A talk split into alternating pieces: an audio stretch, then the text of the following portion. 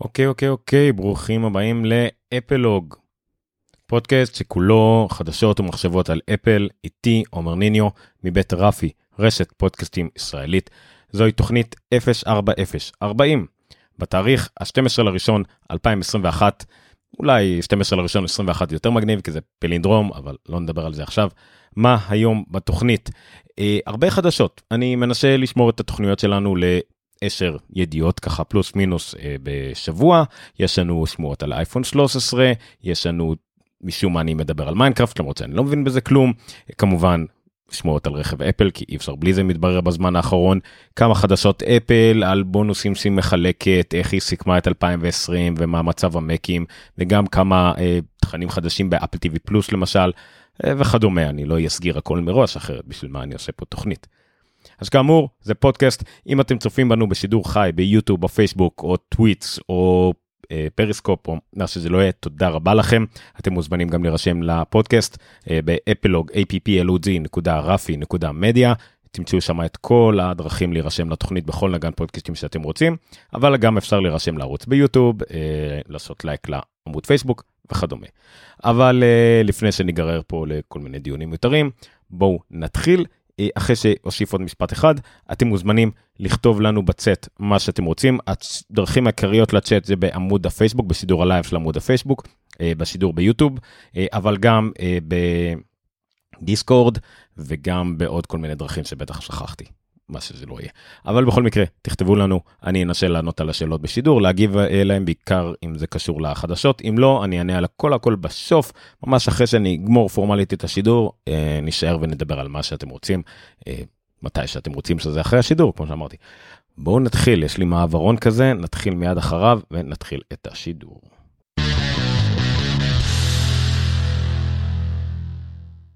אז נתחיל מהמדור, לא אני קורא חומרה, תוכנה ושמות, אבל לא באמת, כי זה לא בדיוק מדור, אבל אני אנסה להכניס את זה מדי פעם. אנחנו נדבר על מה שנקרא שאריות. למה? כי תוכנית שעברה, וגם, בואו נודה על האמת, הרבה תוכניות קודמות. אני דיברתי על AirTags, אחד מהמוצרים שאני הכי אה, מחכה להם, מצפה להם. אז אחרי שג'ון פרוסר אה, פרסם את המודל התלת-ממדי, לא מודל, כנראה וידאו תלת-ממדי שאפל בעצמם כנראה מהחומרים שלהם הוציא החוצה, לא הוציא החוצה, דלף החוצה. אז אה, הוא דיבר בזמנו על איך אנחנו אמורים לסחוב אותם, זה בסך הכל עיגולים בלי שום אה, דרך להחזיק אותם, לשים אותם למחזיק מפתחות או מה שזה לא יהיה.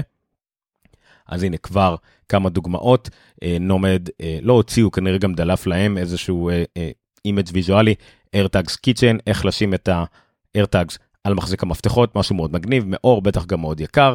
אה, הם הוציאו גם כן, לא הוציאו, שוב, דלף, תמונה של מחזיק למשקפיים, רצועה למשקפיים אולי כמו שאתם מכירים, שהולך מאחורי הצוואר, ויש מין איזה משהו שמחזיק ומחזק את הרצועה, אז הדבר הזה יש בתוכו AirTag, שוב, כדי שלא נאבד את המשקפיים וכדומה, וגם כאמור, פשוט סתם מחזיק מפתחות עם עיגול עם חישוק למפתחות, אבל בסך הכל זה מחזיק אור שבתוכו שומעים את ה-AirTag.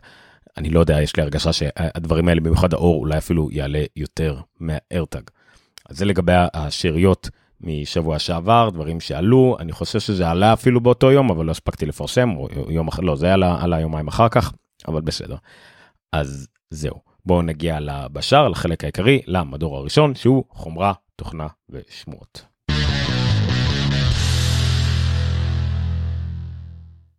אז הדבר הראשון שיש לדבר עליו בחומרת תוכנות שמות זה כמובן אייפון 13. עכשיו אני רוצה להגיד משהו כזה. אני אה, מי שמכיר אותי יודע אני לא מת על שמועות. אבל אני בעיקר לא מת על שמועות אה, שמגיעות לא יודע חודשיים שלושה ארבעה לפני איזשהו מוצר שאולי יגיע נגיד אם עכשיו מה שקורה עכשיו שהרבה מודים על מוצרים שהגיעו במרץ או אפריל. אה, פסק זמן הזה בפרק זמן הזה אני מפקפק לא מפקפק אלא פשוט גם לא כיף לי פתאום שהורסים לי למרות שאני נתתי נתתי נתיתי להרוס לעצמי. אה, אני לא מת על זה אבל אה, שמועות שמגיעות אולי שבוע שבועיים לפני ממש זה דלף זה פה פתאום מישהו עלה על קוד שמופיע בדבר הזה וזה דווקא יותר מעניין כי תמיד שם אולי יש גם איזה מקום לטעות עדיין לא יודעים מחירים זה קצת יותר מעניין קרה לנו את זה הרבה בהכרזות האחרונות של אפל כי אפל גם לא נתנה מספיק זמן כן היה כל חודש הכרזה. ועוד סוג של השמועות שאני מסכים לקבל זה שמועות של שנה שנתיים שלוש קדימה כל עוד לא מתחייבים לי על זמנים. אה, למשל מינצ'י קוו שמתחייב על אייפד עם מיני לד או מיקרו לד ומקבוק פרו עם ככה וככה. לא יודע, אין לי בעיה על השמועות האלה, זה מגניב, זה אומר על מה אפל מתכננת בפס ייצור וכדומה, אבל זה לא, אני לא מתייחס לזה, אוקיי, זה יצא בסתיו 2021, בחורף 2022, לא, זה לא מעניין אותי.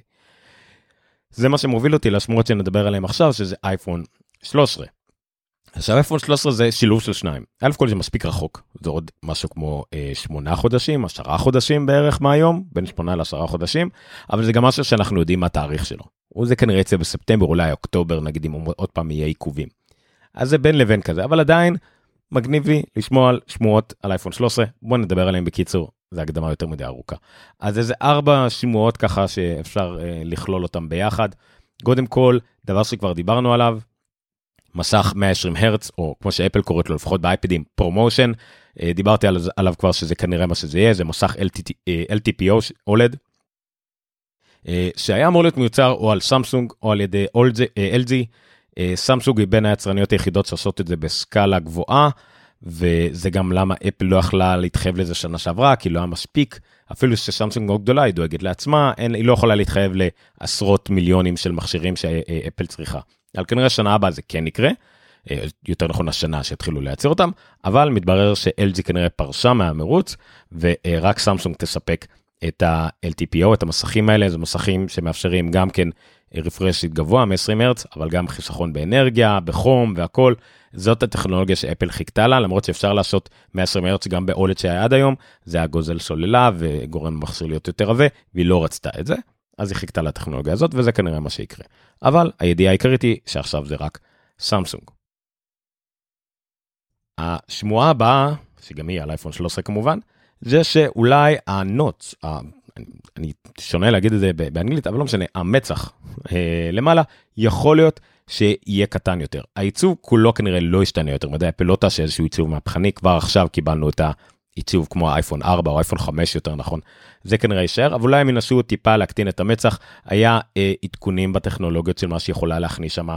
היא לא יכולה להעלים את זה לגמרי, עדיין יש שם טכנולוגיות שאי אפשר להשאיר מאחורי המסך, אה, מצלמות, אה, אה, חיישני אינפרה, מצלמות תלת מימד, כל הדברים האלה שקשורים לפייס איי-די. אז כנראה שאנחנו אולי נראה מצח קצת יותר קטן, מעניין כמה מזה קשור לאפל בישראל, שאחראית על, על חלק מהמצלמות שם לפחות. אז המצלמות שם יקטנו, אז גם המצח יקטן בהתאם. זה עוד שמועה לאייפון 13. השמועה הבאה, ש... אולי המצלמה הקדמית אולי תקטן, תהיה יותר קומפקטית ויוכלו להקטין את המצח, אבל למערך המצלמות האחוריות לפחות לא יהיה שינויים רציניים. זה כבר מין סיכון, אנחנו אומרים שלא נראה עדכונים לפחות עד 2022, כלומר לאייפון 14 או איך שלא יקראו לו. אה, העניין העיקרי הוא כנראה שמע מכל מיני יצרנים של המצלמות, אפל לא תעשה איזשהו עדכון מסיבי. לא יהיה פתאום עוד איזה מצ... מצלמה מטורפת, אולי רק האולטרה ווייד, אולי לא יודע בדיוק מה, מה יהיה שם יותר אה, משמעותי. אה, לא נכנסתי לעומק, כי שוב השמועות האלה מעניינות אותי בצורה אה, סטחית אה, באופן כללי, אבל בסדר. הוא אומר שהעדכונים יהיו רק אולטרה ווייד וטלפוטו ולא על שאר הדברים האלה. שוב, שמועה לא ברורה, אבל היא די מסתדרת לי עם המציאות, אני גם לא חושב שיש שינויים כל כך קריטיים. השינויים, אבל שינוי קריטי שכן יהיה לדעתי, זה שהמצלמה של הפרו-מקס אה, תרד ותהיה גם כן בפרו. לא יודע אם גם ה-12 וה-12 מיני יקבלו איזושהי מצלמה שלישית, אולי הם יקבלו את ה LiDAR, אולי הם יקבלו את ה LiDAR, אבל לא נראה לי שיהיה מצלמה שלישית כי עדיין יהיה בידול. מצד שני, את ה sensor shift, את הסנסור המשוכלל שיש רק ב Pro Max ומאפשר לייצוב תמונה והסנסור היותר גדול, אולי זה באמצעות שיפורים שהם יוכלו להביא ש... שנה הבאה, הם יוכלו להביא את זה גם לדגם ה Pro ולא רק על ה Pro Max, זה כן.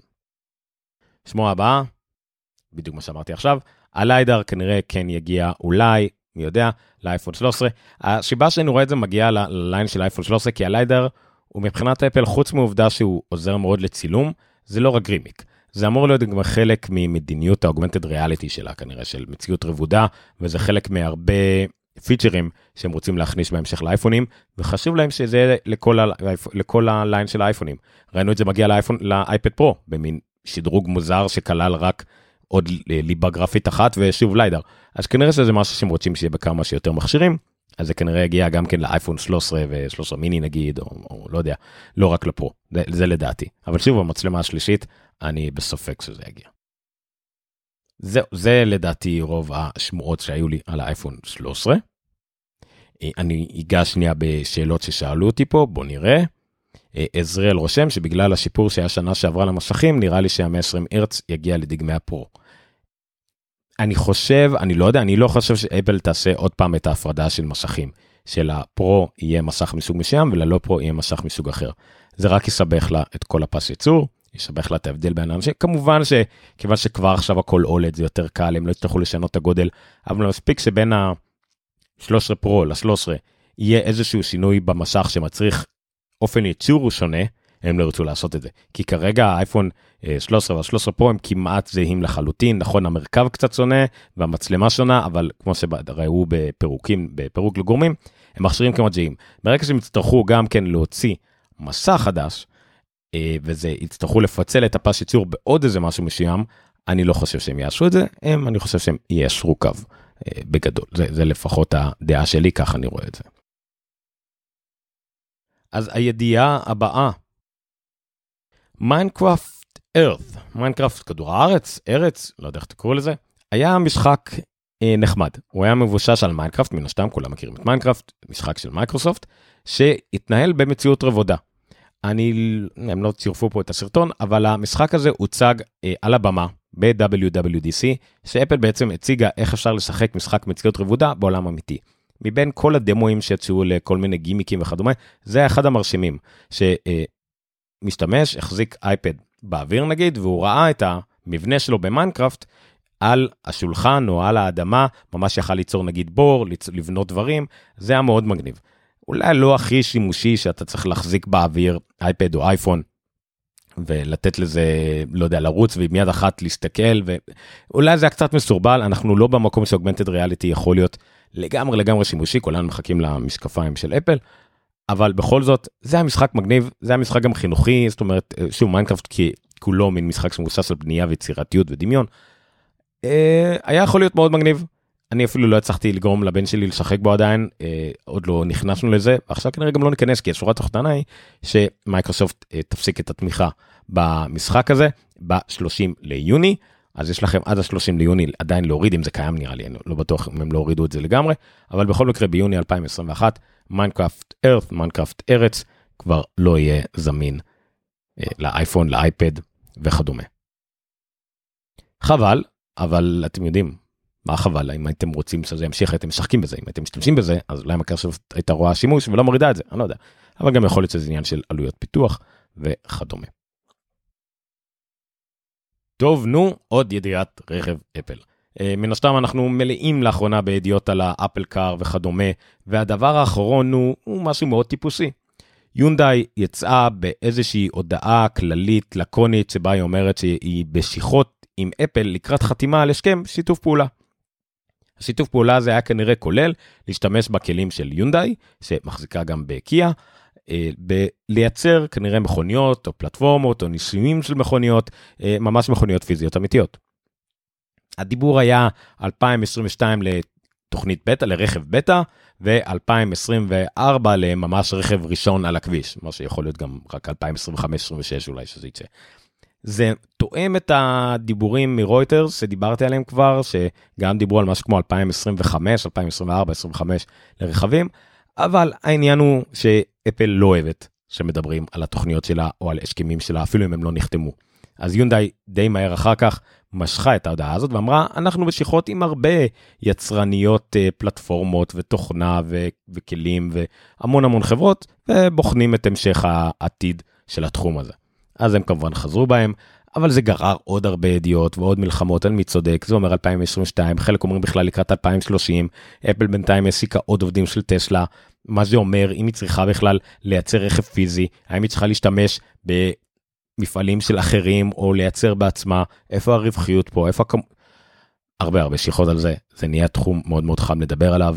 העיקר הדיבור הוא שזה תחום של מיליארדים, לא מיליארדים, לך טריליונים של דולרים, ואפל תרצה מאוד מאוד להיכנס לזה, והיא כבר תדאג לרווחיות, נגיד, אולי נכון, היא תרוויח רק אחוזים בודדים על הברזל, אבל כדי להפעיל את הרכב האוטונומי, אתם צריכים לשלם לאפל 10, 20, 30, 40 דולר לחודש, אה, ועוד תחזוקה ועוד דברים, ועל זה אפל תרוויח על שירותים, ועל שוב, על eco system.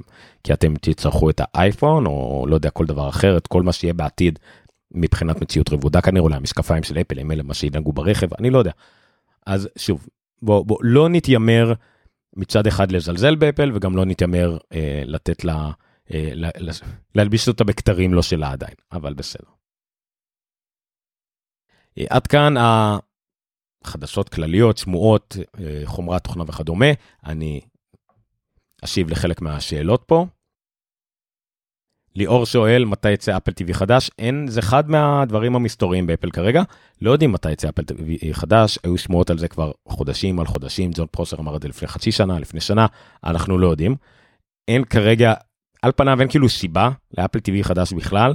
Uh, כרגע אפל TV תומך ב-4K, ב-HDR, בדולבי ויזן, בדולבי אטמוס, כאילו בכל הדברים שצריך. מה עוד צריך? אולי רק אם יחליטו להפוך את זה למכונת משחקים, רק אם יחליטו לשנות משהו קריטי בחומרה כדי שגם יתמוך ב-8K, למרות שאין כרגע שום סיבה כרגע, אולי בעתיד. אין כרגע שום סיבה לאפל לגעת בכלל באפל TV, מהרבה בחינות, התכנים שלה, אם היא רוצה למכור את התכנים שלה, אפשר למצוא אותם בכל מקום. אה, קופסאות, יש קופסאות יותר זולות בשוק, ומבחינת אה, סטנדרטים ותמיכה בפורמטים מסוימים, אפל TV כבר תומך כמעט בהכל. אז על פניו אין כרגע שיבה, אולי רק ליישר קו, אולי אם גמרו לה מעבדים שהיא משתמשת בהם כרגע, נראה לי זה ה-A10, אז היא תצטרך לשדרג את זה במשהו, ואולי תנצל את זה לעוד משהו, אי אפשר לדעת. כרגע, על פניו, אין שיבה לשדרג את אפל TV. דורון אומר שאולי תשתמש ביונדאי כמו בפוקסקון, כן, זה, זה כאילו די מוסכם על כולם שזה כנראה תהיה השיטה, אה, זה יהיה קצת אחרת, למרות שגם פה אה, פוקסקון וכל האחרות משתמשות ב, בידע שהן לומדות, לומדות מאפל גם כדי לייצר לאחרים. זה כבר קורה עכשיו, אנחנו רואים את GM מייצרת מכונות, אה, מכוניות חשמליות גם לאחרים, בנוסף למכוניות שלה, למה? כי הרבה יותר זול לאחד מאמץ ושכולם ייצרו על אותה פלטפורמה, אז כן, היא מייצרת לאחרים, גוזרת פחות אחוזים, אבל אין ברירה. זה יהיה ככה גם בשוללות והכל, אז כן, זה משהו דומה ל... אה, למה שקורה עם פוקסקון, בעצם רק ככה אפל עובדת, לאפל אין מפעלים, להזכיר לכם, חוץ ממפעלי הרכבה ודברים כאלה מאוד אה, מסוימים, אבל זה כנראה מה שיהיה.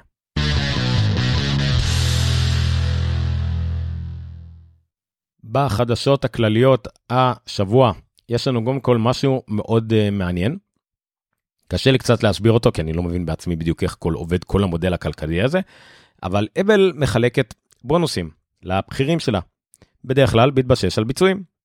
אם uh, אפל מוכרת מעל הציפיות או מעל כמות מסוימת של אייפונים ועומדת ברווחיות מסוימת, טים קוק מקבל uh, uh, uh, משאית מלאה בכסף. וככה זה קורה, למשל היה לו רווח, לא יודע כמה, 15 מיליון דולר השנה, משהו כזה, שהוא קיבל כבונוסים. אז זה מאוד נחמד וככה מקובל כמעט תמיד בונוסים מקבלים על בסיס ביצועים. מכרת הרבה, הכנסת כסף לחברה, החברה נותנת לך חלק מהכסף הזה חזרה כבונוס. אפל החליטה להפעיל מודל חדש או נוסף לבונוסים. המודל הזה מבוסס על ערכים. לא יודע אם יש פה את הרשימת ערכים הזאת של אפל, אבל לאפל יש values מסוימים. זה על אחריות חברתית. האם עזרת במחלקה שלך שאתה אחראי עליה גם לתרום חזרה לחברה? האם נגיד כשיצרת את המערכת שעושה את התפריטים באייפון, האם הכנסת כמו שצריך את התמיכה לעיוורים שיוכלו להבין מה קורה שם ועבדת טוב עם המחלקה האחרת שנקראת accessibility כדי שזה יהיה זמין גם כן לבעלי לקויות ראייה או שמיעה או לא יודע מה.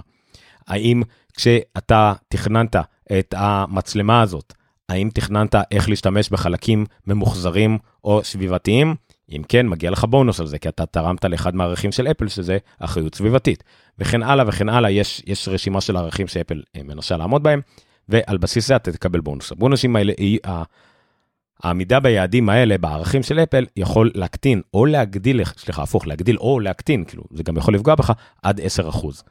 אה, אז זה יפה, זה שוק של אחריות אה, חברתית, סביבתית, בכלל של אפל, אז זה מה שזה. יש, הנה, יש אה, שישה ערכים, בעיקר דברים סביבתיים כמו להשתמש בחומרים ממוחזרים, אם על כוח אדם שלך שאתה מעשיק אנשים מכל המגדרים, מכל הגזעים וכדומה, כל מינים, אז זה גם כן כמובן שיכול לתרום איך אתה שומר על פרטיות, איך אתה שומר על אבטחה, דברים כאלה. אז זה נחמד, זה כבר מתחיל ב-2021. אפל ממש יום אחרי שהשידור הקודם שלנו הוציאה הודעה לעיתונות רשמית של אפל, זה לא קורה הרבה הרבה, אבל אז זה אומר שזה משהו שהם מוציאים באופן פורמלי, את הסקירה שלהם ל-2020, בנוגע בעיקר לשירותים שלה, ל-services, לחנויות, לשירותי subscription למיניהם, Music, TV וכדומה. כמה נקודות ממש ממש אה, קטנות מפה, אה, תיארו את זה יפה. לדוגמה, אה, ביום New Year, אני דיברתי בתוכנית שעברה על כמה אקטיבציות של אייפונים היה ב Christmas Day וכמה אפליקציות מכרו וכל הדברים האלה. אבל למשל רק ב New Year's Day, ביום ראשון לראשון, אפל מכרה אפליקציות ב-540 מיליון דולר. הם אומרים עוד משהו למשל שהמשתמשים הוציאו 1.8 מיליארד דולר בשבוע בין חג המולד לניו ייר, 1.8 מיליארד דולר שמשתמשים הוציאו רק על דברים דיגיטליים, אוקיי? זה מדהים. בסך הכל המפתחים עד היום מקום הקמת החנות ב-2008 אה, הכניסו כמעט 2 מיליארד דולר, לדעתי המפתחים קיבלו חזרה. אפל מיוזיק בשימוש על ידי 90% מהאנשים שיש להם iOS 14 לפחות פתחו, השתמשו באפל מיוזיק. אפל TV אה. זמין לכמיליארד מסכים, כמובן שזה מספר מוגזם וכדומה. Fitness Plus מאוד מצליח, ה Apple Pay מאוד מצליח, זה זמין, מקבלים את זה ב-90% מהחנויות בארצות הברית, 85% מהחנויות באנגליה, ב-UK, ו-99% מכל החנויות באוסטרליה מקבלות Apple Pay. Apple Arcade, Apple Books, מעל 90 מיליון משתמשים בחודש ב Apple Books, זה יפה, לא אמזון, אבל זה יפה, וגם פודקאסטים, אהבתי האישית, שזמין בעל 175 מדינות ו-100 שפות. ועוד משהו אה, מאוד נחמד מבחינת סקיורטי, זה נחמד שהם שמו על זה דגש. 85% מהמשתמשים ב-iCloud יש להם הבטחה של אה, דו-גורמית, two-factor authentication, עכשיו זה דרך פשוט להגיד ש... הם דואגים למשתמשים שלהם, המידע שלהם באקלוד מוגן מאחורי עוד פקטור אחד. כמובן שתמיד יהיה אנשים שינסו לפרוץ את זה. כל מי שנגנב לו אייפון בארץ יודע שהוא מיד מקבל איזו הודעה מזויפת ממי שגנב אותו כדי לנסות להשיג ממנו את הקוד הזה של ה-2 פקטור. אז זה דברים שאפל הציגה ממש ב- לפני כמה ימים כסיכום ל-2020. דבר שאפל לא הציגה, אלא זה בעיקר מסקירות צד ג', כיוון שאפל כבר לא מפרסמת מספרים לגבי כמות מכירות שלהם, אבל עדיין לפחות אה, שלוש פירמות שונות, אה, IDC, גרדנר ועוד אחד, לא זוכר, אה, הציגו את המכירות לדעתם של, לדעתם, לבדיקתם, של אפל במקים. עכשיו זה כמובן על כל שוק ה-PC, שוק ה-PC כולו עלה באופן מאוד מאוד נכבד, במיוחד אם משווים בין הרבעון הרביעי, הרבעון האחרון של 2012, של 2019, לעומת הרבעון של 2020, האחרון של 2020. אה, כל שוק ה-PC, המחשבים האישיים, צמח ב-26.1%. מכרו 26.1% יותר מחשבים מהרבעון המקביל שנה שעברה. עכשיו המספר הזה הוא פיקטיבי, לא באמת, אין להם באמת הנתונים האלה, הם לא ספרו מחשב מחשב, אבל זה נתונים שהם השוו, בגלל זה ההשוואה זה מה שחשוב, אני לא מסתכל על המספרים, על הכמויות, אלא יותר על האחוזים ביחס למה שהם אומרים שהפעם שעברה, למה שהם אומרים הפעם, בהנחה שהם ספרו באותה צורה פחות או יותר, זה המדד. אז 26.1% בכל השוק ה-PC. סתם דוגמאות, לנובו עלו ב-29, HP עלו ב-11, אבל הגדולות למשל, הכי, השנייה הכי גדולה זה 10, 10 עלתה ב-48.3 אחוז, ואפל בראש מבחינת הצמיחה שלה, זה 49.2 אחוז. זה אומר שאם נגיד ב-2019 היה לה בערך 6.8 אחוז מהשוק, עכשיו יש לה 8 אחוז. שוב, המספר הזה נשמע מאוד נמוך, אבל זה הגדילה. זה כמעט אה, 50 אחוז יותר מחשבים מה, מהשנה שעברה. כמובן שגם בגלל הקורונה וגם בגלל המחשבים של ה-M1 שהם ברבעון הזה, כנראה זה הגדילה של אפל. אם מסתכלים על כל 2019 לעומת 2020, גם פה אפל מובילה בגדילה, 29.1% צמיחה במכירות של אפל, כששנייה אחריה שוב זה 10, 22.9%, לנובו 12%, וכל השוק כולו 13.1%. אז שוב, אה, אפל מול השוק, 29% גדילה שנה לשנה במכירות מקים, לעומת 13% שאר השוק. יש אה, גם את קנליס, עוד אה, פירמה שעושה בדיקות כאלה, אצלם הצמיחה אפילו אה, קצת יותר נאה, אבל אה, על אותו עיקרון, שאם כל השוק גדל ב-25%, אז אפל ב-45%, אה, שזה יותר נמוך, אבל הפער מהמקום השני יותר גדול. אבל שוב, מה שחשוב זה הפרופורציות, ומבחינה הזאת, מבחינה איך שמסתכלים על זה, אפל גדלה המון, גם בגלל המקים החדשים, שזה גם בכמויות מאוד גדל, אה, בגלל הקורונה וגם בגלל המעבדים החדשים וההייפ שזה עשה, אבל כנראה שעיקר המכירות באו ממחשבים זולים. אז לא יודע כמה זה ישפיע, והם גם לא בודקים פה מחירים, כי מבחינת מחירים, או יותר נכון רווחיות, אפל כנראה כבר הרבה מעל כולם. מבחינת אחוז מהרווחים בשוק, החברות האלה מרוויחות גרושים מהמחשבים, אפל מרוויחה, נגיד על מחשב שעולה 1,000 דולר, אפל מרוויחה בערך 200-250 דולר, חברות אחרות מרוויחות בין 30 ל-50 דולר. אה, אז שוב, אנחנו מדברים על בין 5 ל-10 אחוז, ואפל מרוויחה 20 עד 30 אחוז. אז מבחינת כסף, אפל לקחה כנראה חלק נכבד מאוד מהכסף, אפילו שהשוק שלה הוא רק 8 אחוז. טוב, נעבור למדור הבא, שירותים ואפל TV מיד אחרי המעברון.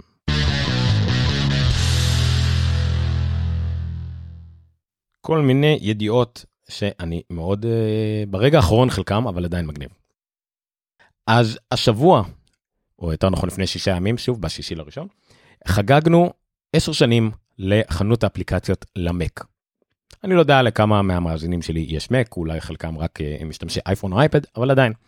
אז לפני עשר שנים באירוע Back to the Mac שאפל הציגה בה את מערכת הפעלה Lion. הם הציגו את ה Mac App Store. Mac App Store היה אמור להיות הממשיך ההגיוני של ה-iOS Store, של החנות האפליקציות לאייפון, אה, ולהכיל המון אפליקציות, ובעצם להיות המקום שבו כל משתמש מק הולך לשם כדי למצוא את האפליקציות שלו. אממה, בניגוד לאייפון, למשתמשים היה מספיק מקומות להשיג מהם אפליקציות למק, ולמפתחים היה מספיק מקומות למכור אפליקציות למק, שהם לא דרך ה Mac App Store. לכן הם לא, לאו דווקא רצו לתת לאפל 30% מהנתח שלהם.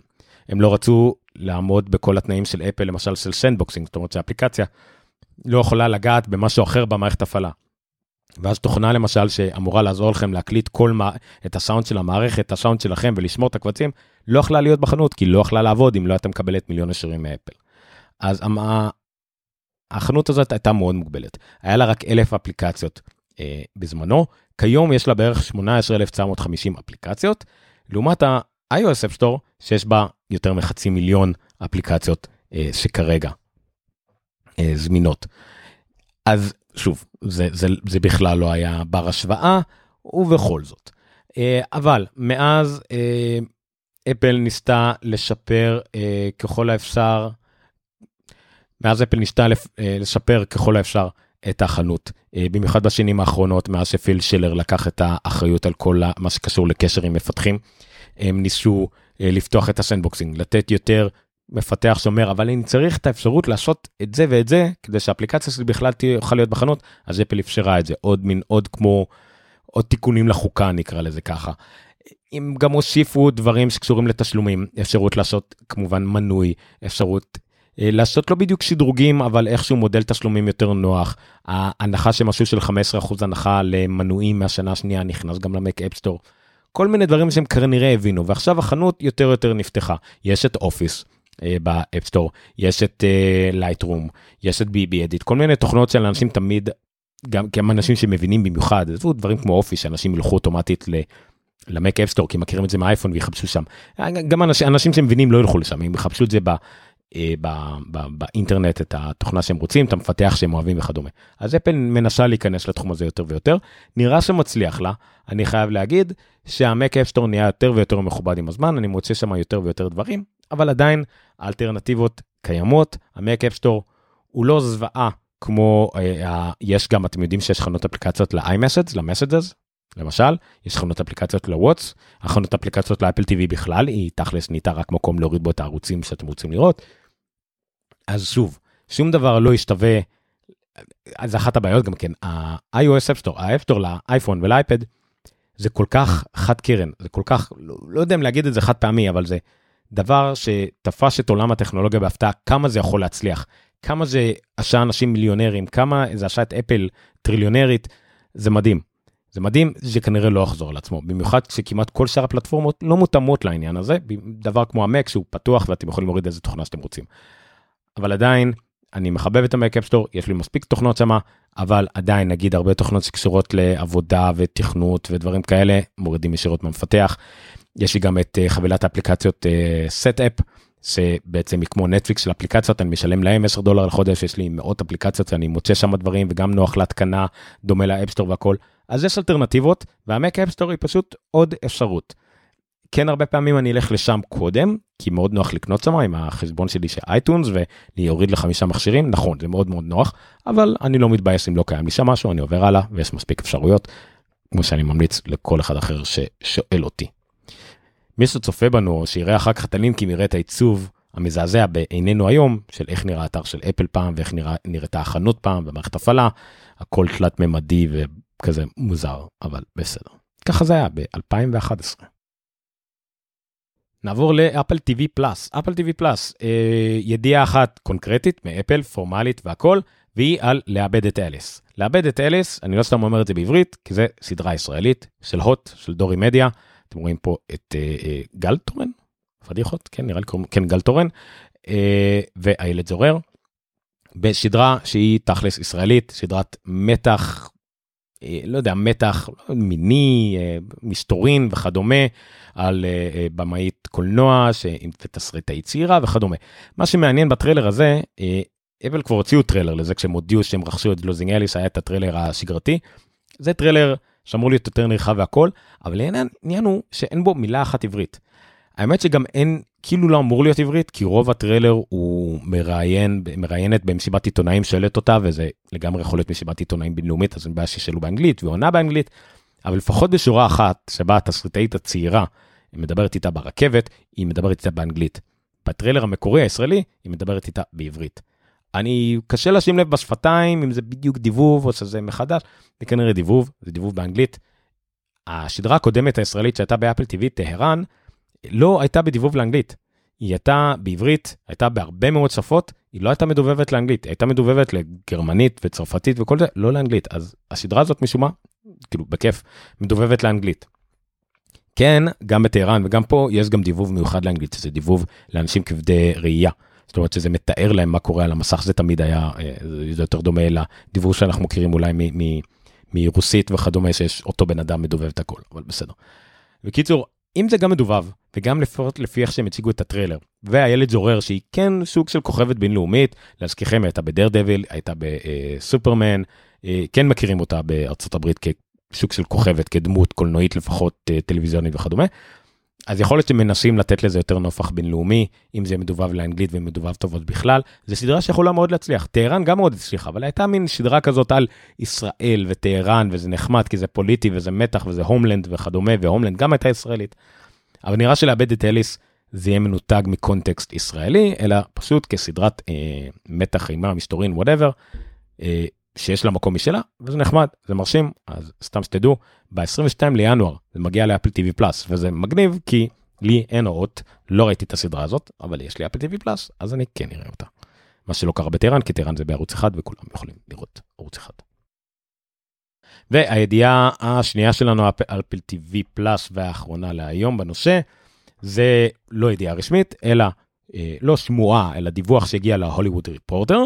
זה מה שנחבט התחום הזה של קולנוע וטלוויזיה שאפל נכנסה אליו. אי אפשר להסתיר שום דבר בהוליווד, לכן אפילו שאנחנו רגילים לשמועות חומרה ותוכנה וזה אף פעם לא סגור וזה הדלפות וזה, לא, בהוליווד הכל יוצא החוצה. מישהו דיבר עם מישהו אחר על איזה עסקת תסריט, מיד זה יוצא, כולם יודעים, וזה לא מוטל בספק, כאילו זה קרה בטוח, אם יצא מזה משהו, זה משהו אחר. anyway, אנדי סמברג, אנדי סיארה, נועה הולי, בן סטילר, כולם זה צוות אה, כוכבים יחסית בתחום הזה, כנראה חתמו עם אפל לעשות פרויקט סוג של sci-fi קומי, כתוב פרויקט, לא כתוב מה זה, זה כנראה סרט. אה, אנדי סמברג ואני חושב אנדי סיארה, הם היו ביחד, שיתפו פעולה ב Palm Springs, אחד הסרטים הכי טובים של השנה, זה גם סרט אה, דמיוני, מדע בדיוני מגניב כזה, כמו לקום אתמול בבוקר וכאלה, אה, מאוד הצליח בהולו. אה, אז זה, אז אנדי סיארה התסריטאי, אנדי סמברג יהיה המפיק והכוכב. בן סטילר גם רשום כמפיק. אה, את הרעיון לסרט הזה, כנראה שוב, כנראה סרט, זה מהיוצרים של BoJack Horseman, אחת מהקומדיות מצוירות הכי מצליחות של השנים האחרונות, אה, ממש נהיה קאלט בזמן השידור. אז זה נראה כמו פרויקט עם המון הייפ, כנראה שהרבה רדפו אחריו, אפל החליטה, הצליחה להשיג את החתימה על זה, אנחנו לא יודעים מתי זה יצא, אין לזה במאי אפילו, אין לזה שום דבר, כי ככה זה עובד בהוליווד. חתמו, יש מי שעלה עם רעיון, מי שהביא כוכב, מי שהביא מפיק, מי שהביא תסריטאי, עכשיו יכניסו הכל לקערה, יערבבו, יערבבו, יצא מזה פרויקט, והוא יהיה באפל TV מתישהו בחודשים, שנה הקרובה, לא יודע. אז לפחות זה. טוב, אחלה, מגניב. טוב, זה משקם את שלושת המדורים העיקריים שלי, אני רק רוצה לדבר לכם על משהו מגניב, קטן, חמוד, מין בונוס כזה, בדרך כלל מנסה לעשות בונוס שהוא גם המלצה, פה זה סתם בונוס, אולי בפעמים הבאות יהיה לי גם בונוס וגם איזה המלצה על משחק אפליקציה או משהו כזה, אבל נדבר על זה. אז בואו נעבור לבונוס הקטן שיש לי פה.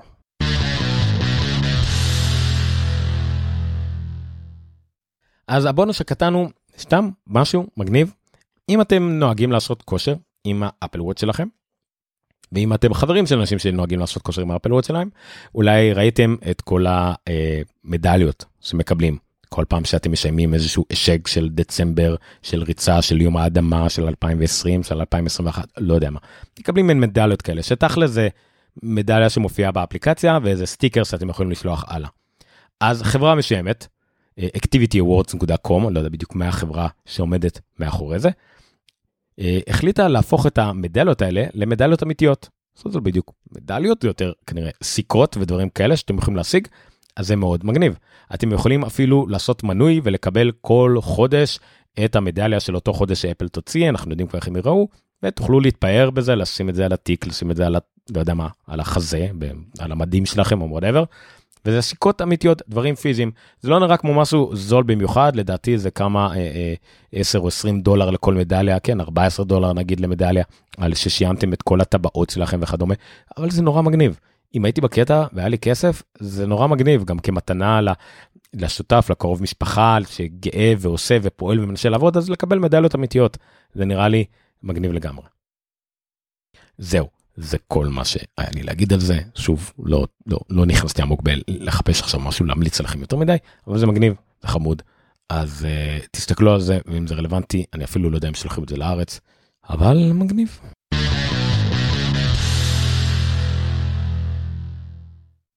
עד כאן, אפלוג 040, פרק 40 של ה-12 לראשון, 21 יום הפלינדרום, בטח זה קורה פעם במיליון שנה או זה שקר אחר, לא משנה. זה היה אפלוג, פודקאסט שכולו חדשות, דעות ומחשבות על אפל.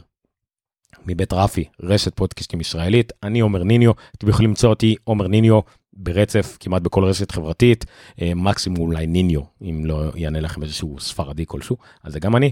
אנחנו נמצאים בטלגרם, אה, הלינק, אני חושב שהלינק פה למטה כבר לא נכון, כן, הלינק כנראה לא נכון, כי אה, הציפו אותי איראנים שניסו להפגיז אותי או whatever, אז הייתי צריך לעשות את זה פרטי.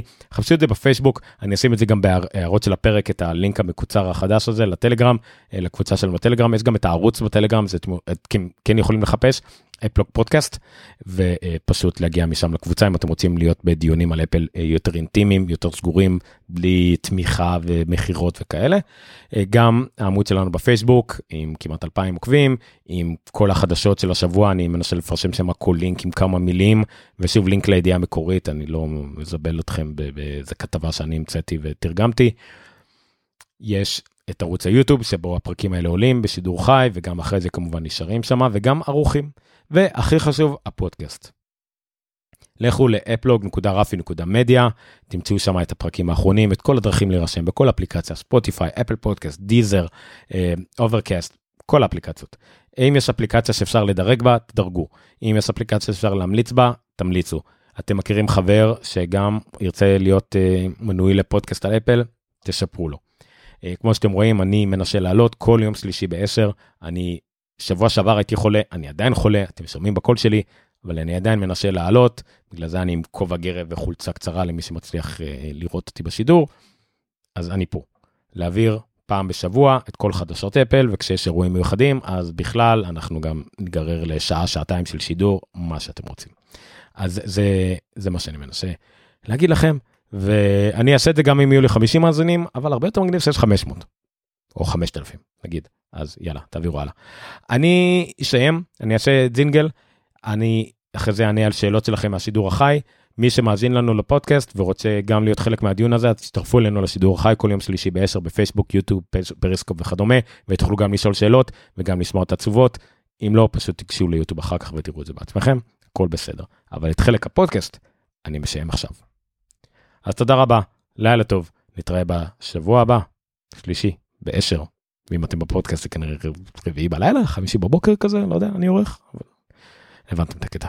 לילה טוב.